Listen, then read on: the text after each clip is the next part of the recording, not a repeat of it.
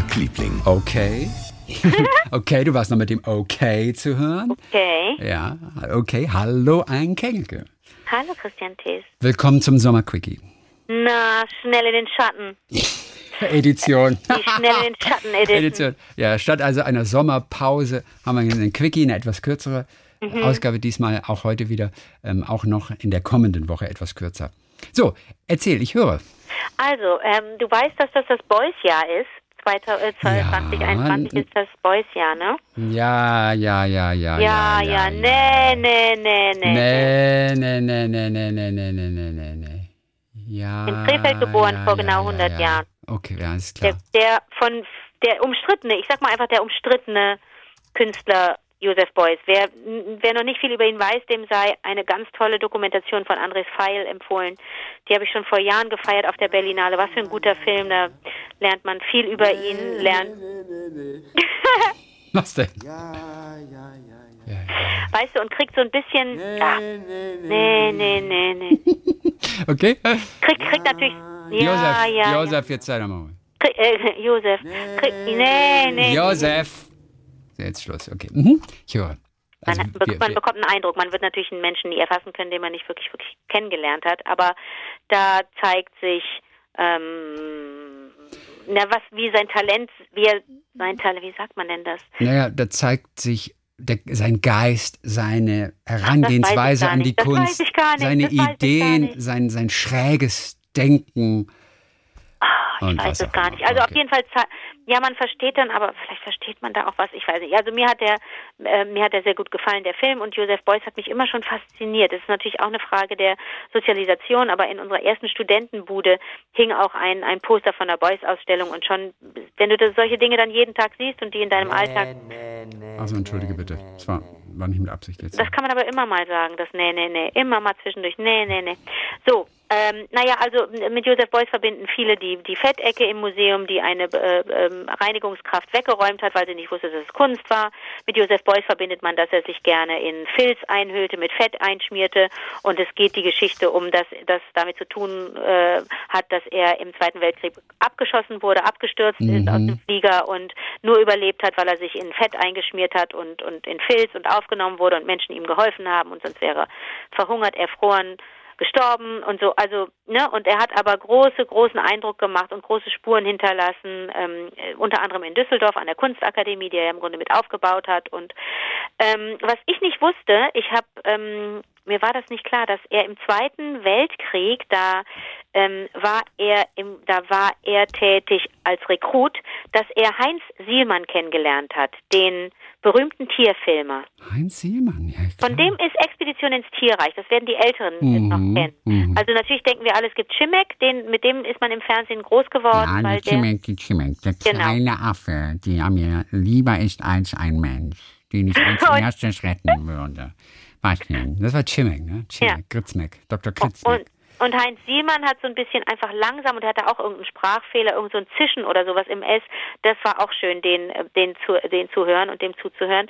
Der hat auch viele Dinge erzählt und ähm, Expedition im, ins Tierreich war seine Cool. große Show und der ist, bei dem gab es auch irgendwie ein Jubiläum, auch 100, 100 Jahre irgendwas. So, äh, der ist aber erst vor 15 Jahren gestorben. So, Hauptsache, aber, du sagst nicht 100-jähriges Jubiläum. Dann kriegen wir wieder Ärger mit, äh, nein, aber das wissen wir doch beide, dass das falsch ist. Mit Jan meinst mit du? Jan. Dann kriegen Nee, wir nee. Ärger mit Jan. 100-jähriges Jubiläum darf Nein, hat. Jan völlig recht. Muss man aufpassen, wie man das formuliert.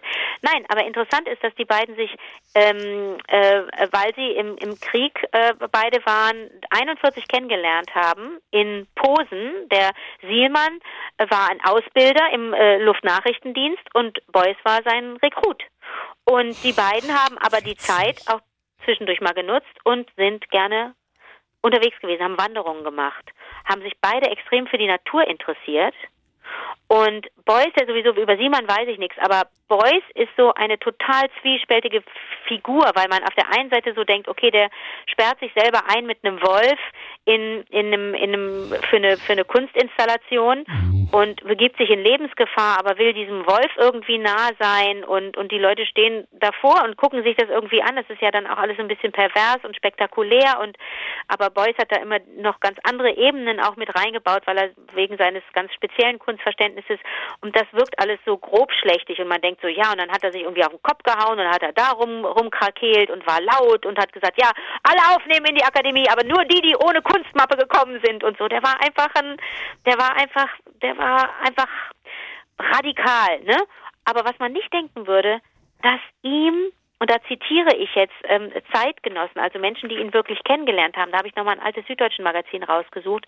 Zum Beispiel Johannes Stüttger, das ist auch ein Künstler, der hat gesagt, Beuys war in den Details ganz genau.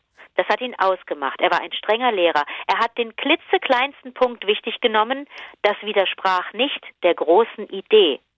So, und jetzt kommt's. Was Sielmann und Beuys verbunden hat, war nicht nur, dass sie die Natur liebten, zusammen im Zweiten Weltkrieg waren und Zeit miteinander verbracht haben. Nein, auch als der Krieg bereits äh, beendet war, haben die noch zusammengearbeitet. 47 bis 49, da hat zum Beispiel Joseph Beuys für den Sielmann ähm, so Konstruktionen gebaut, denn Beuys war natürlich ein Bastler, war natürlich mhm. ne, ein, ein, kreativer Kopf, hat Konstruktionen gebaut, in denen er Sielmanns Kameras verstecken konnte, damit die Tiere die Kameras nicht sehen. Wir sprechen ja hier von wir sprechen ja hier von nicht nur von letztem Jahrhundert, wir sprechen von 1907 bis 49. Das ist richtig lange her. Und da konntest du nicht mit so einer kleinen Kamera, die kleiner ist als ein Stecknadelkopf oder was weiß ich, was es jetzt gibt, konntest du nicht kommen. Da, da würde kein Tier weglaufen mit den mit den heutigen Kameras. Das kriegt man also die heutigen Dokumentationen, die sind ja die sind ja nicht nicht zuletzt deswegen so toll, weil man bessere Kameras hat. Aber damals waren das so riesen Apparillos und der Beuys hat dem Sielmann so so Verschalungen gebaut zum Beispiel für die Kameras. Und jetzt kommt und das fand ich auch ganz interessant. Das wiederum hat Lothar Schirmer gesagt, das ist ein Kunstsammler und ein Verleger, der sich auch geäußert hat zu Beuys in diesem ganz tollen, äh, dieser Zusammenstellung im, im Süddeutschen Magazin. Beuys war sehr geduldig. Sie mussten, also sie, Sielmann und er, Sie mussten stundenlang vor dem Bau eines Spechts gelegen haben, die Zeit verstreichen lassen als Methode der Arbeit. Sechs Stunden, weißt du, vor einem Bau äh, zu liegen, beziehungsweise die sechs Stunden waren bei was anderes. Sechs Stunden hat er mal auf ein, achso, da gab's äh, äh, eine seine seine eine seiner Kinder, Jessica, hatte eine kleine Maus, die ist weggelaufen und Boyce hat sechs Stunden lang Brotkrumen als Köder hingelegt vor den Käfig mhm. und so eine richtige so eine richtige Rennstrecke eigentlich gebaut aus aus Brotkrumen, damit das Mäuschen wiederkommt und hat da sechs Stunden auf der Lauer gelegt und gelegen und einfach nur gewartet. Und das den Satz fand ich gut. Die Zeit verstreichen lassen als Methode der Arbeit. Heute sagt man doch, oh Gott, oh Gott, Zeitverschwendung. Schnell, äh, wir müssen irgendwie gucken, dass wir das schneller hinkriegen. Oh, was kann ich noch machen mit der Zeit? Statt da jetzt zehn Minuten zu warten, da kann ich doch noch das und das machen. Zeit, Hektik, Hektik, Hektik. Und das, also das passiert mir ja selber auch manchmal, dass ich sage, wie kann ich jetzt die drei Stunden Wartezeit nutzen? Welches Buch kann ich da lesen oder welche, welche Gedanken kann ich mir da machen? Aber Zeit verstreichen lassen als Methode der Arbeit, das fand ich eigentlich als Konzept ganz interessant. Mhm. Und dass diese beiden Typen was miteinander zu tun hatten, das fand ich auch ganz spannend. Das ist wirklich lustig. Na? Das ist wirklich witzig. Wie läuft denn dein Tag, Liebling? Ich habe nochmal gelesen. Es gab wirklich für mich eine der schönsten Reihen, die es im Radio mal gab. Das ist die Reihe, und ich weiß, ah, ich weiß auch, wie ich drauf kam. Mhm. Ähm, äh, aber erzähle ich nächste Woche nochmal kurz. Ähm, das ist die Reihe Friedhofsbesuche mit Schriftstellern. Und das war beim Deutschlandfunk Kultur. Und dort hat einer der Redakteure ähm, Friedhofe besucht mit Schriftstellern. Und die durften sich einen Friedhof aussuchen. Und das ist eine so zauberhafte Warte Reihe mal, lebende gewesen. Schriftsteller. Lebende Schriftsteller. Ja. Ja. Und zum Beispiel in, ich glaube, Santa Barbara, Santa Barbara Cemetery, da ist er mit T.C. Boyle zum Beispiel hingegangen. Okay. Und, und ich habe mich da nochmal so durchgelesen, weil ich, weil ich, ich habe, und da werde ich nächste Woche nochmal was kurz erzählen, äh, für ein Interview habe ich mich vorbereitet. Äh, das ist Sarah Benz aus Berlin. Sarah ist Bestatterin.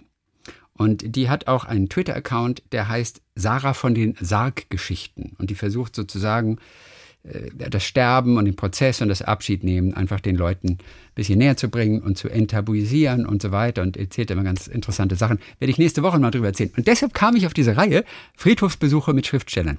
Und T.C. Boll erzählte dann, äh, wie er äh, beerdigt werden möchte. Er sagt, ich möchte nicht verbrannt werden, sondern lieber beerdigt. In einer schlichten Kiste aus Kiefernholz. Die Würmer und Käfer sollen sich an mir satt fressen. Ich habe schon alles mit meiner Frau besprochen. Sie sorgt dafür, dass ich lächle und meine Goldzähne zeige, wenn mein Sarg geschlossen wird. So können die Bestatter das Gold nicht schon vorher klauen. Meine Goldzähne sollen so lange unter der Erde bleiben, bis in ferner Zukunft Archäologen sie einmal ausgraben. Die können dann aus dem Gold Ringe für ihre Frauen machen lassen. So, so stellt er sich das also vor. Tobias Wenzel ist übrigens der Journalist, der zumindest einige gemacht hat. Ich weiß nicht, ob er alle gemacht hat. Und, und es war noch ganz süß. Da ist auch Brei. Ihr braucht einfach nur suchen. Friedhofsbesuche mit Schriftstellern. Einfach eingeben, kommt ihr sofort auf die Seite. Nicht mehr zum Hören, leider, aber immerhin zum Lesen. Und da schreibt dann Tobias Wenzel auch noch, während ich T.C. Boyle auf dem Santa Barbara Cemetery fotografiere, macht er mir Vorschläge für ein neues, langfristiges Projekt. Schriftsteller in Badewannen. Oder Schriftsteller beim Sex mit Tieren. What? Ich antworte, aber nur, wenn Sie den Anfang machen. Da weiß T.C. Boyle plötzlich nicht mehr, was er sagen soll. Zum ersten und letzten Mal während unserer Begegnung ist der Schriftsteller sprachlos. Sex mit Tieren. Da war T.C. Boyle, ganz süße Episode. Jussi Adler-Olsen, äh, der Krimi-Autor.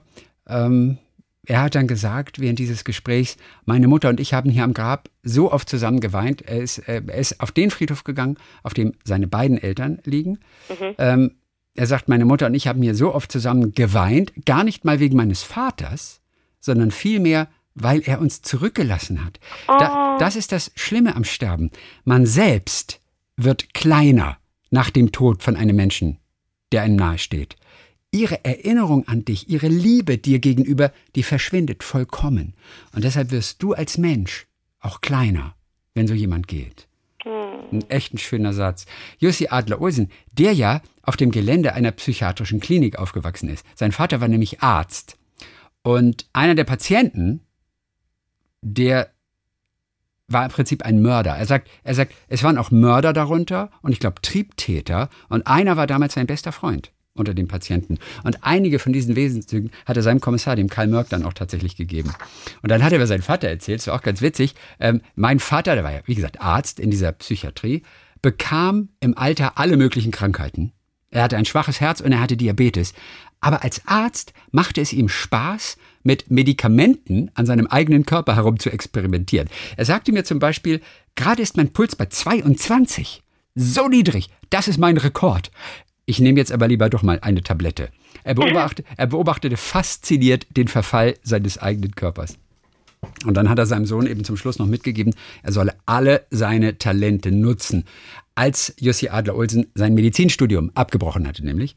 Mhm. Und äh, ja, ich glaube, er hat den Ratschlag wirklich ernst genommen, denn Jussi Adler-Olsen wurde Gitarrist, er wurde Comicredakteur, Koordinator der dänischen Friedensbewegung und Manager einer Solarfirma. Und mhm. dann fing er an, Romane zu schreiben. So, eine wirklich zauberhafte Reihe. Ähm, Friedhofsbesuche mit Schriftstellern. Ich habe nie etwas Schöneres im Radio gehört als das. Das ist echt toll. Ja. Die Idee alleine zu haben, diese Idee ist toll. So, wir hören uns in der kommenden Woche wieder, exklusiv als Podcast am kommenden Dienstag. Bis dann, Heinz. Bis dann, Josef.